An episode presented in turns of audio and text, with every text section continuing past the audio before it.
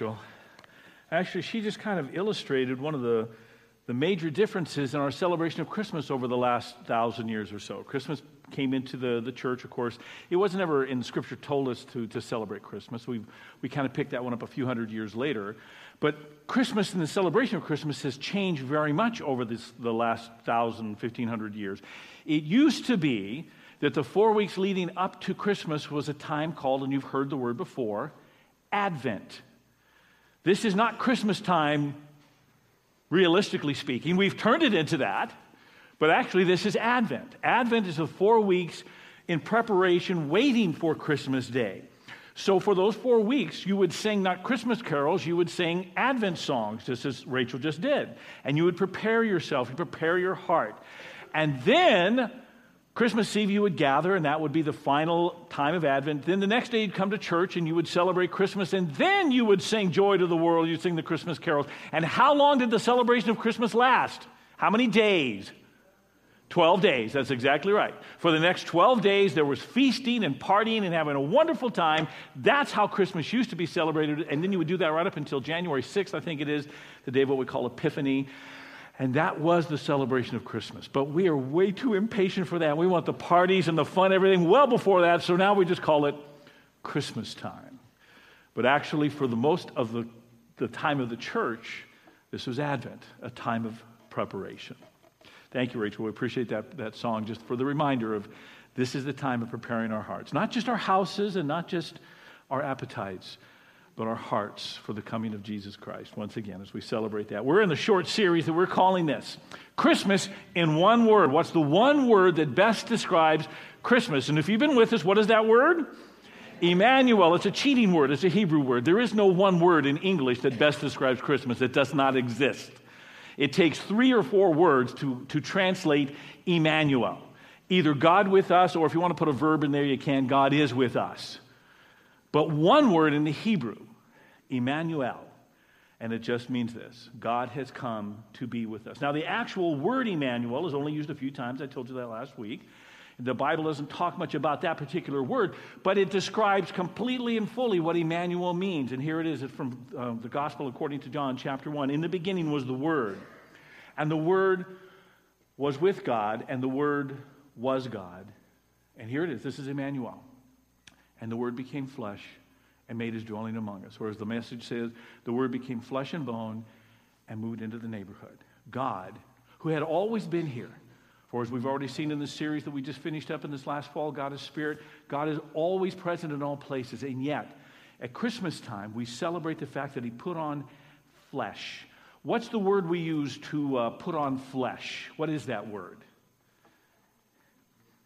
In Incarnation, sure, carne means flesh in the, in the, the Latin. Incarnation means to put on flesh.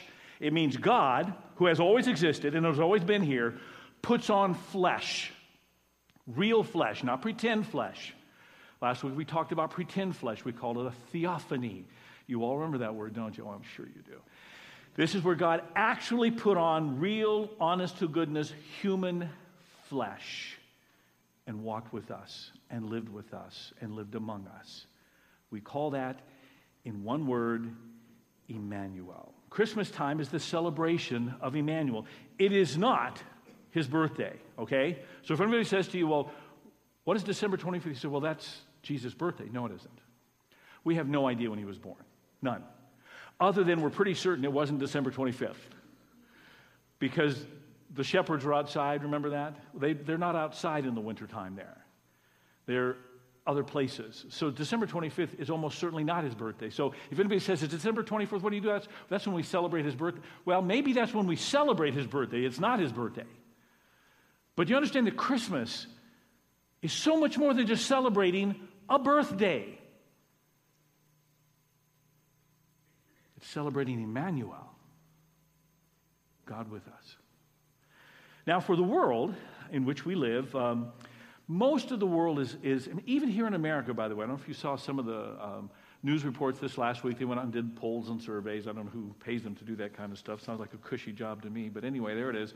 And they, uh, they asked people and found out that, that about half of the people are religious about this day, and the other half aren't at all. I mean, in America, that's 300 million people, what, about 150 million people? There's no religious connotation to it at all. It's, it's nothing. It's just a day of celebration. But you know what's interesting about that? The essence of Emmanuel is still part of all of our celebrations, whether we acknowledge Emmanuel or not. Because if you talk to people who even aren't religious about this time, they'll talk about peace, love, joy, generosity, goodness. All those things come from Emmanuel. All those things exist because of Emmanuel. The whole idea of Jesus Christ and what he brings into this world is Emmanuel. Whether you acknowledge him or you don't, you still acknowledge what he brought in and what this whole time is about. That's why the secular celebrations of Christmas don't really bother me all that much, because at least they're getting part of it right love, joy, peace, the presence of God. That's Emmanuel. And yes, it has become very consumer oriented, but can I just give you my little take on that one? I'll step aside from the pulpit so that you know it's my own opinion. There we go. Yeah, it is consumer, but what I realized was I would probably buy all of these presents for my family anyway throughout the year. I just kind of save them all up and give them at Christmas time. I'm not spending any more than I would normally spend throughout the year. It's just as we get closer, I say, you know what? Instead of buying this for Chelsea or buying, I think I'll, I'll hold off and I'll give it at Christmas time and we give them all in one lump sum.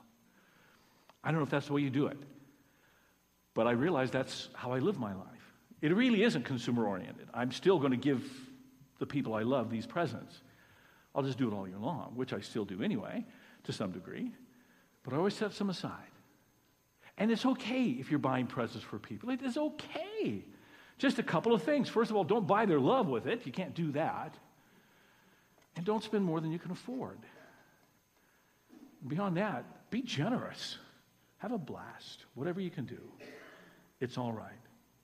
Okay, so, so that's what Christmas means to the world out there. For us, it means Emmanuel. God has done something incredible. God has put on flesh and lived right there with us. So that's what we're looking at in this very short series. Here we are. What Emmanuel means for my life. And I don't just mean you get a fun time to party in December. It's a whole lot more than that. Okay, first of all, a couple weeks ago, this is what we learned. First, I am not alone. God came to be with us. He came to be with us and never leave us and to understand us. He is on my side. God is on my side. He came to be with me. I am not alone because of Emmanuel. He is always here. And nothing can really hurt me. Nothing. I mean, there are things that can hurt this body I'm in. There are things that can hurt my finances. There are lots of things that can, that can hurt the physical form. But there's nothing that can really hurt me because of Emmanuel. God loves me so much. He came to be with me. I am not alone. And one day I'll lay all of this aside and I will live with him forever and ever and ever because of Emmanuel. Last week we saw this that the Creator God believes in me. Now that's and if you didn't hear that one, you can get it online, right there on our website. Go to the podcast, click on it, and you can listen to it. The Creator God believes in me. Now, I'm not trying to make the whole universe about you or about me. What we're trying to do is speak to the truth that says that some people out there think that God is ashamed of us, that God hates us, that we're vile, evil creatures, and God just goes, oh my word, I'm going to create a hell just so you can burn forever in there. Or that God came to this world like this. And I don't know where we got that. Well, I actually do know where we got that. We're going to talk about that in just a moment. You want to know the truth? God loves you so much. He believes in you. He came to be one of you. He came to be human being. He's not ashamed of humanity. He created humanity. Yes, humanity is broken, but he came to heal that. He's not ashamed of you. He doesn't hate you. He loves you. He came to be just like you and to walk the world that you walk in the flesh and blood that you walk in. He believes in your potential. He knows you can't live up to the potential in your current state. So he came to change that. But he loves you so much. He's not ashamed of you. His heart breaks for you because of all that you can be and all that you should be and all you were created to be, but couldn't quite get there. And so God comes to us. This morning, then, Another thing that Emmanuel means for my life is simply this. Here we go. There is an answer to the mess of this world and to my life. There it is. There is an answer because of Emmanuel. There is an answer to the mess that this world is currently in and also the mess that I have made of my own life. That the world is in a mess really doesn't need a whole lot of explanation, does it? I mean, just recently we have, we have seen examples of uh, pain and suffering here in America and around the world that makes you shake your head and you wonder how can human beings do that to one another? How can governments do that to their own people? How can people do that to other people? How, what, what's happened? That people are a mess. Well, that's obvious too. How do you think the world got into a mess? Take away the people, and the world's just the world. The mess is caused because it's full of messy, broken people. Why?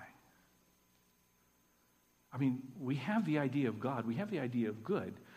As a matter of fact, most cultures out there know the difference between good and evil. It's just kind of inbred in you. You, you, you just know. That's why most cultures have that concept of, you know, you don't kill people, you don't do that. You, you, you should treat them well, but we can never seem to get there on our own. What happened? For some people, they say, well, everybody is born good. It's the way we're raised. That's it. It's the way we're raised. It's the parents' fault, see? Because kids are all born good, and if they turn out broken, it's because the parents broke them. Well, you know, that's uh, convenient, I suppose. Uh, it's convenient for me to say, well, I'm broken because my parents broke me. It's kind of guilt ridden to say that my kids are broken because I broke them. That's kind of, uh, I don't want to go there, but the same would have to. But you know what? I have to keep going back and back and say, where did all this start? And say, well, Adam and Eve were broken. Oh, is that because God broke them? Didn't he raise them? Anybody going to accuse God of breaking Adam and Eve and the way they were raised? I wouldn't really recommend that. God gave us all an ability that is, um, at one time, empowering and freeing, at the other time, so frightening that it has resulted in everything you see bad around you. And He gave you a free will, and He said you get to choose. And we can be influenced, but we can't be forced. We get to choose. Others would say, well, no, we're born good. It's the culture that twists us. And I would say that's wonderful, except who created the culture? People. Okay, so it comes back to people anyway you go, okay? That's why the world is in a mess, because of humanity. How did all this happen? Well, how about this? We need to remember that just as surely that there is a Father, Son, and Spirit at work in this world, there is one who stands opposed to them, or him, if you want to use the singular for God. And we call him what? Satan, the devil. We believe in the reality of Satan and the reality of the devil. Jesus believed in the reality of Satan and the reality of the devil. There are two mistakes that we make here. Whenever we talk about him, and we don't talk about him much, there's not really reason to talk about him much. But today we're going to talk a little bit about him. Ready? The first mistake we make is to say, well, he doesn't exist. That's, that's all made up. It just, it just, there really is no devil. There is no Satan. It's not true. The second one is to say, yes, he's there and he's so powerful. He can take over who I am and make me do bad things. And really, it's not my fault that I'm doing these things. It's Satan. He's the one. What was it, Flip Wilson? The what? The devil made me do it. And if you understand that phrase, then you are my age and I feel sorry for you very much. If you were younger, you're going, Flip, who? What are you talking about? The devil made me do it. No, he didn't. Never. Can't be done. It's not possible. Because Satan, his most powerful weapon, is a lie. That's it. I can't force you to do something. He just lies to you. And you believe it. And when you believe it, you follow the lie. And then you're in control of the one who lies. You are in control of the liar because you believe the lie. He came to Adam and Eve and said, Don't worry about following God. Do your own thing. You won't die. It'll be fun.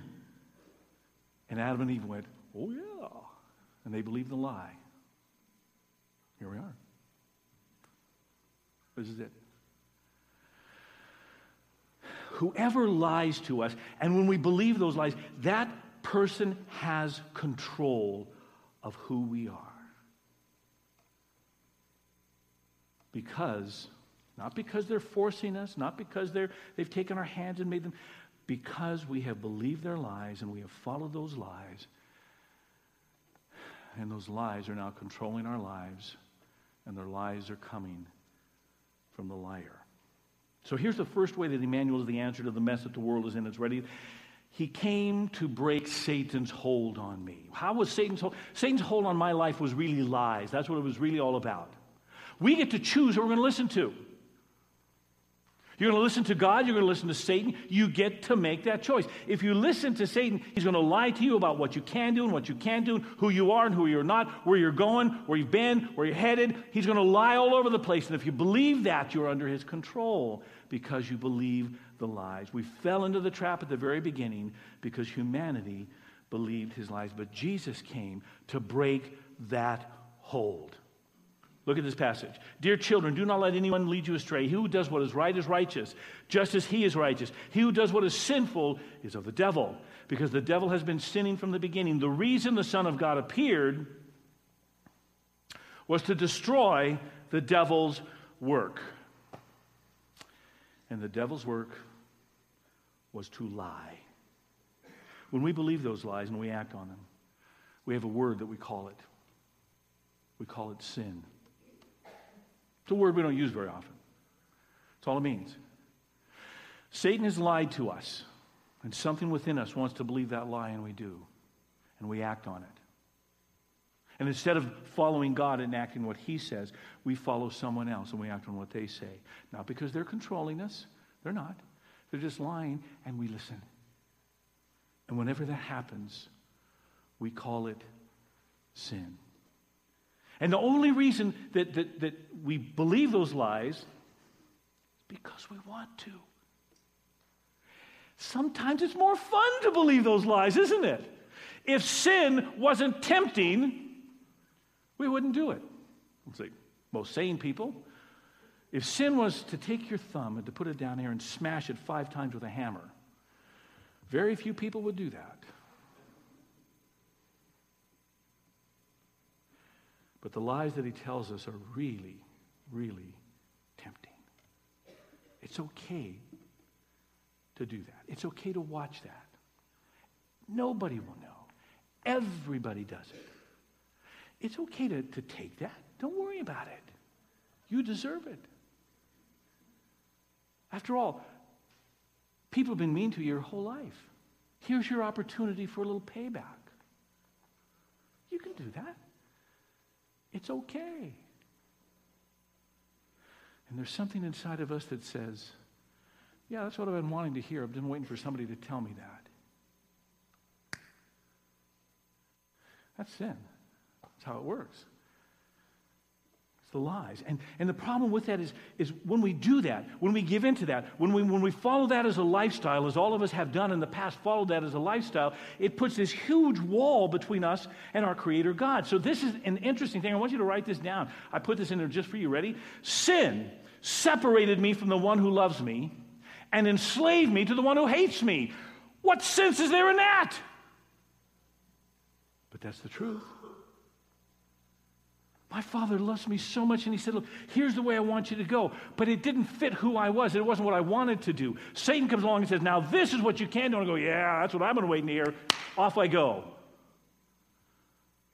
And the one who loves me, there's this wall of separation now. And now I'm enslaved because I'm listening to the lies of the one who actually hates my guts and wants to see me fall. It Doesn't make any sense. But there it is. See, the truth is that Emmanuel, God coming to this world, broke through Satan's lies.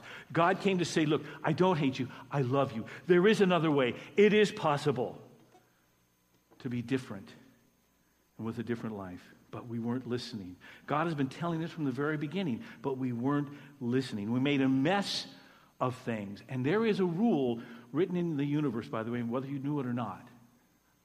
Actually, you have it at home. You just never thought that it applied everywhere else. Ready? Here it is. If you make the mess, what? You clean it up. Isn't that a great rule? Otherwise, all the kids grow up thinking that, you know, we're, we're their servants. If you make the mess, you clean it up. It's a good rule. Humanity made the mess. Who will clean up humanity and who will clean up the mess? Humans has to be. That's the rule. We were the ones, humanity came and we listened to Satan's lies and we turned this whole world into a mess. And God says, okay, now you have to clean it up. Who would do that? Who could do that? Nobody. Nobody. There's not a human being alive that could clean up the mess because every human being ever born was themselves what? They were a mess. Scripture says, therefore, just as sin entered the world through one man and death through sin, and in the same way death came to all men because all sinned, all of us were a mess. Now, since we're all making the mess, who could clean up the mess? Emmanuel. Look at this. Since the children are made of flesh and blood, that's us. It's logical that the Savior took on flesh and blood in order to rescue them by his death. You make the mess, you clean it up. Where's the human that could clean it up? There isn't one. All right, I'll be human. Fully human. Do it right and clean up the mess.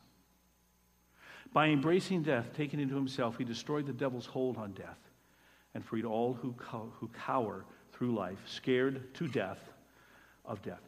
He comes, he brings us the truth, he brings us the light, and he takes that very last stronghold, which is death, and then he breaks that through his resurrection.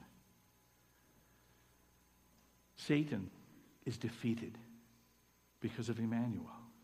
Emmanuel comes, God with us, brings us the truth, cuts through those lies, shows us the truth, and suddenly we go, Oh, that's what you meant.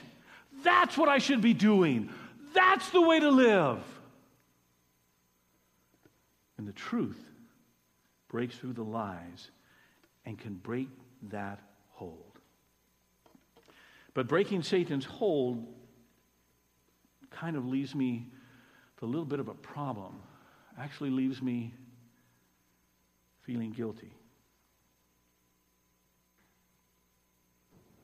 You see, for a lot of my life, I believed Satan's lies. I, I believed that I was good enough, which was his biggest lie to me that I was good enough and that I was, you know, a pretty decent guy. And I wasn't as bad as the guy next to me. And of course, the guy next to me is going to hell. Fortunately, I'm not that bad, so I won't go to hell. That was his lie to me. That was the lie I believed. Then the truth of Emmanuel came, and the truth of Emmanuel said, you know, here's the truth. You're not innocent. And you're not worthy. And look at all the things you've done.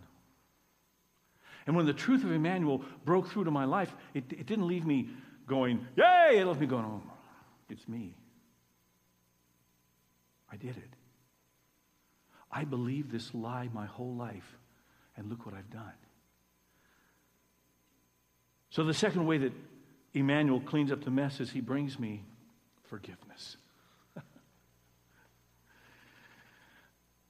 Okay, I've, I've believed Satan's lies, and Satan's been defeated now.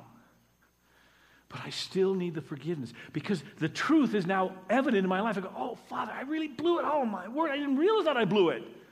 I thought I was doing well. He said, no, you weren't.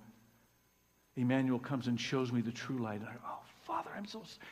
And he brings me forgiveness through the death on the cross. The truth reveals the lies we believe, but the truth also reveals who's really to blame. And you know who's to blame? It wasn't my parents, and it wasn't my culture, and it wasn't my political system, and it wasn't even Satan. It was me. I did it. I believed the lies because I wanted to believe the lies. They felt good. And it was me. And so Jesus came not just to tell me the truth, but to forgive me for what I'd done. This is where we say that Jesus was born to die. I know this is hard to understand, but take a look at these passages. In him we have redemption through his blood, the forgiveness of sins in accordance with the riches of God's grace that he lavished on us with all wisdom and understanding. Okay, so I had blown it. I had to come to that point where I realized, Father, it's nobody's fault. It's my fault. I did it. I believe the lies because I wanted to believe the lies, but now I feel guilty, and God lavished on me, as He wants to lavish on you, the grace and mercy and forgiveness that comes through Jesus Christ. This is where God is so generous to forgive everything, to cover it all, and to remove it. Scripture says this For he rescued us from the dominion of darkness and brought us into the kingdom of his Son that he loves, in whom we have redemption, the forgiveness of sin. Sometimes truth is hard to accept, isn't it? Sometimes truth hurts, and sometimes truth brings guilt, particularly when we accept the truth that I can't blame Satan for this any longer. It's not the devil's fault. It's not my parents' fault. It's not my culture's fault. It's not even Adam and Eve's fault. It's mine. My father, through my whole life, has been speaking to me, and I didn't listen. And I went my own way, and you know why I did? Because I wanted to. I did. The lie couldn't have had any impact on me if I didn't want it. And then I stand and say, Father, I, am sorry. He says, No, my son came to take that away. Don't you realize that, that Emmanuel means more than just the truth? Emmanuel means that guilt that you feel right now, it's gone. See, Jesus took that away. He died for you. He paid that price for you. The price that maybe you should feel that you'd be paying right now because of what you've done. You don't have to do that. Jesus did that for you. That guilt can go away. Because Jesus died for you. That's Emmanuel. The truth comes, but truth is hard.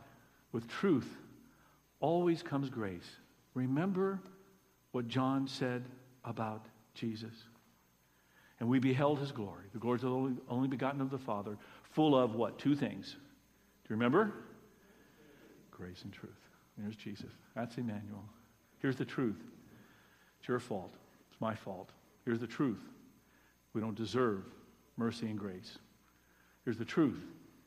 We've sinned. The mess we've made of the world, the mess we've made of our lives is our fault. It's not our parents, it's not our culture, it's not Satan's, it's us. Here's the grace. I love you so much, you don't have to pay that price. Here's the grace. I'll lavish it on you. You want, you want forgiveness? I'll give, it to, I'll give it to you in bucketfuls. I will cover everything you have ever done or thought or thought about doing or thought about thinking about doing. Cover it all with my forgiveness in Jesus Christ. But is that all there is? Well, Okay, so the lies are revealed and, and, and the truth is told, and, and the truth hurts because the truth is it's all up to me. But, but Satan's power is broken because now the truth of God has come in and I can understand what, what truth is. And even though I may feel a little guilt because of the things I've done, now I'm lavish with his grace and forgiveness. And so there it is. Now we're done. No, we're not. That's not all there is to Emmanuel If that's all there was, we'd, we'd go right back to it. You know why? Nothing's changed. You know that stuff I, I like to do? I still like to do it. Okay, I now realize it's wrong and I've been forgiven, but there's still something in me that wants to listen to those lies. All those lies twisted me. They, they changed something within me. In fact, all of humanity has been twisted a little bit because of all the lies we've listened to. We're born with that tendency to believe those lies. That's what got us in trouble in the first place. And unless, unless that tendency is addressed, unless there's something changed within me, guess what? I'm just going to go back and do them over and over and over and over again. So, this is the final thing that Emmanuel means for me. He came to change my heart. Okay, he came to break Satan's hold. He came to show me the truth. Then he came to forgive me because that truth revealed that it was all my fault. Then he said, Now look, I know what happened in your life. I know what led you to this. You need to be a different person. It isn't just about knowledge, it's not about power. I've got to make you new and different. Bringing forgiveness for guilt is wonderful. That's great. But unless there's a change in who I am and who we are, we're just going to keep doing it over and over again. We need a change of heart, and my friends, that is the main reason for Emmanuel. God with us. Look at this passage. In bringing many sons to glory, it was fitting that God, for whom through and through whom everything exists, should make the author of their salvation perfect through suffering both the one who makes men holy and those who are made holy are of the same family, so Jesus is not ashamed to call them brothers. In other words, God is in the pro. Ah, this is amazing. Not just of forgiving you, but of making you what? Holy. Try telling that to the world sometime. You know, I'm getting holier all the time. It doesn't sound good to them, does it? So don't say that to the world, please. They don't get it. But I can say it to you, you're getting holier all the time. Our Father is right now in the process of changing your heart and making you who you should be a little bit more and a little bit more. And little, it doesn't happen all at once. Take a look at this passage. Now, the Lord is the Spirit, and where the Spirit of the Lord is, there is freedom. And we who are with unveiled faces, all reflect the Lord's glory, are being what? Transformed into His likeness with ever increasing glory, which comes from the Lord, who is the Spirit. Emmanuel doesn't just mean the truth that breaks Satan's lies. Emmanuel doesn't just mean forgiveness. Emmanuel means an actual, honest to goodness change of heart. A change within each one of us so that we want to do God's will. So that the lies of Satan bounce off more and more and more. Initially, the, to the lies of Satan were like Velcro, it just kind of sticks. You know why? We want it to stick. We like it. It's fun. Little by little, that Velcro gets turned into Teflon. And the lies of the enemy begin to bounce off and they slide away. And it's the truth of God that we want to obey. And this, my friends, was his plan from the very, very beginning. Take a look at this.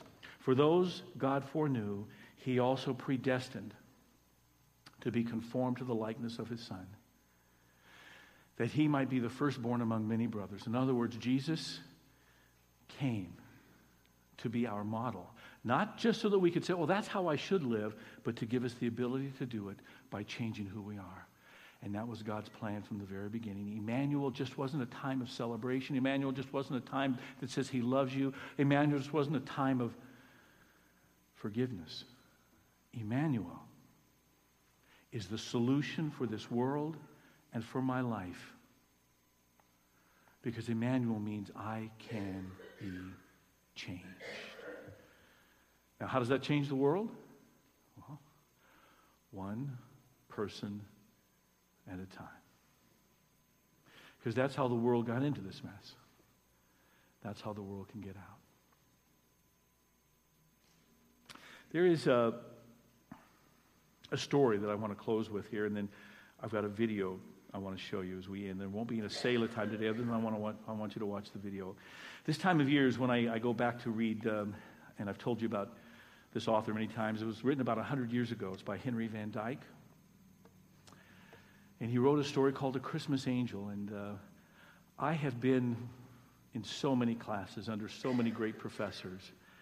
And I've written so many pages and even a book of theology. And Matt, didn't you just have to finish your, your uh, theology paper, in Wesleyan theology? How many pages was it? 26, something like that, with, you know, my dissertation had 150 pages and 480 footnotes and all that kind of nonsense. This little story captures better than any class I've ever been in, anything I've ever written or read, what Emmanuel really means.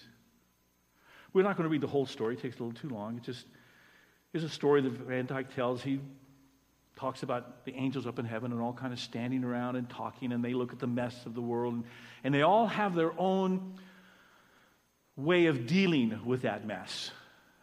For Michael, the strongest angel, he says, you know, what we need to do is we need to give more power to, to the right and to the good. If we gave the good people all the power, they could use that power to, to make everybody else good and to vanquish the wrong.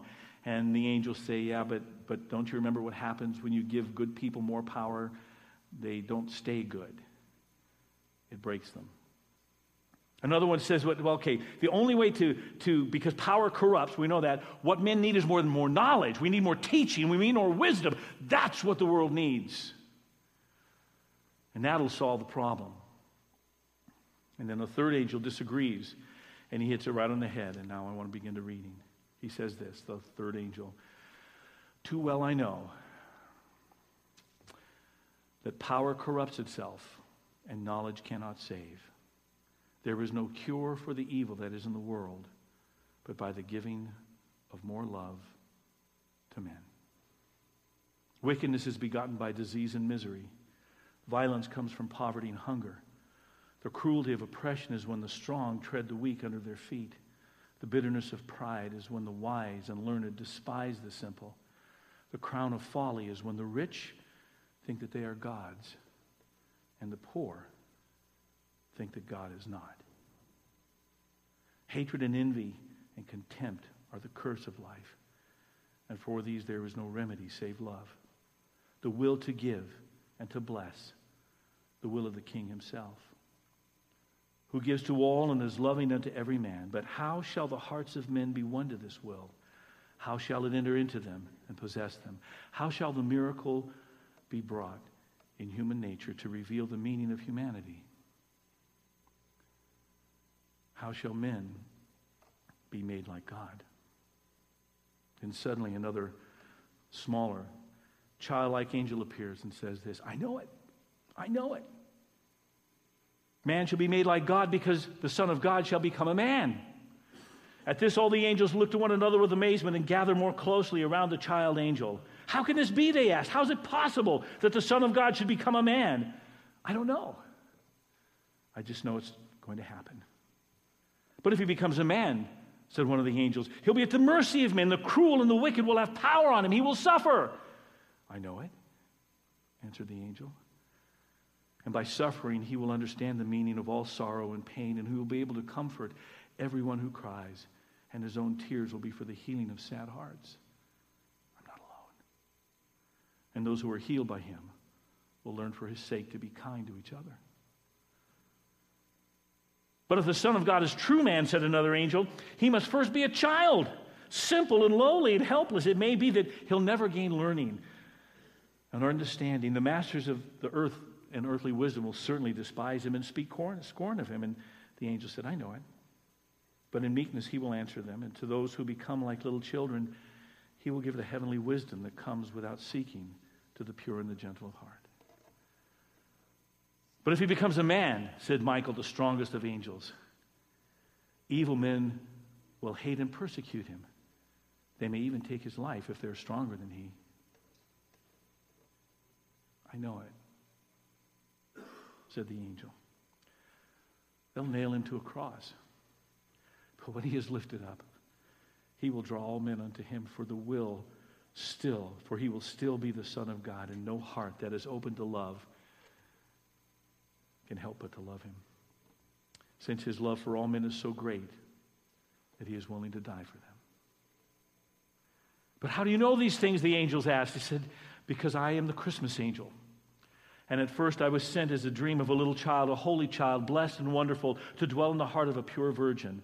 Mary of Nazareth. There I was hidden until the word came to call me back to the throne of the king and tell me my name and give me my new message. For this is Christmas Day on earth. And today the Son of God is born of a woman. So I must fly quickly before the sun rises to bring the good news to those happy men who have been chosen to receive this word. And so he flew, and the others followed him. They wondered who indeed had been favored and chosen to receive the glad tidings. It must be the emperor of the world, they all thought. But they passed by Rome. It must be the philosophers and the masters of all learning. But they passed by Athens. Could it be the high priests of the Jews and the elders and the scribes? But they passed by Jerusalem. They floated out over the hill country of Bethlehem. The villages were still, and the very houses seemed asleep. But in one place there was a low sound and a talking of a talking in a stable near to an inn, the sound of a mother soothing her baby to rest. And there were in that country shepherds abiding in the field, keeping watch over their flocks by night. And lo, the angel of the Lord came upon them, and the glory of the Lord shone round about them. And they were so afraid. But the angel said, Don't be afraid, for I bring you good tidings of great joy, which shall be to all people. For unto you is born this day in the city of David a Savior, which is Christ the Lord. And this shall be the sign unto you. You'll find the baby wrapped in swaddling clothes and lying in the manger. And suddenly there was with the angel a multitude of the heavenly hosts saying, Glory to God in the highest, and on earth peace and goodwill to men. And when they'd gone back into heaven, the shepherds said to one another, Let us go and see this thing that the Lord has made known to us. Emmanuel isn't just about the celebration, and it's not just about his birth. It's so much more. God with us. We're never alone. He believes in you so much, he became you. And now that Satan's hold is broken because the truth is revealed, the guilt is removed because Jesus died. God's final plan can be put into motion. The hearts of humanity changed, literally changed, step by step, grace by grace, moment by moment, to think and to feel and then to act as the sons and daughters of God. Let's pray. Father,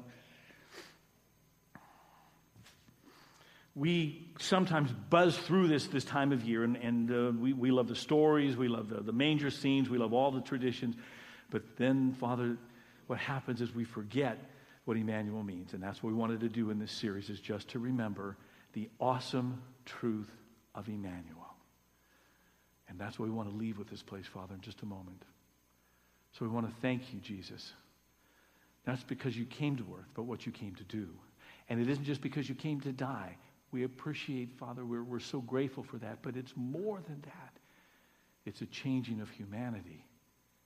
And oh, Father, we need it, one person at a time. Thank you, Lord. Amen.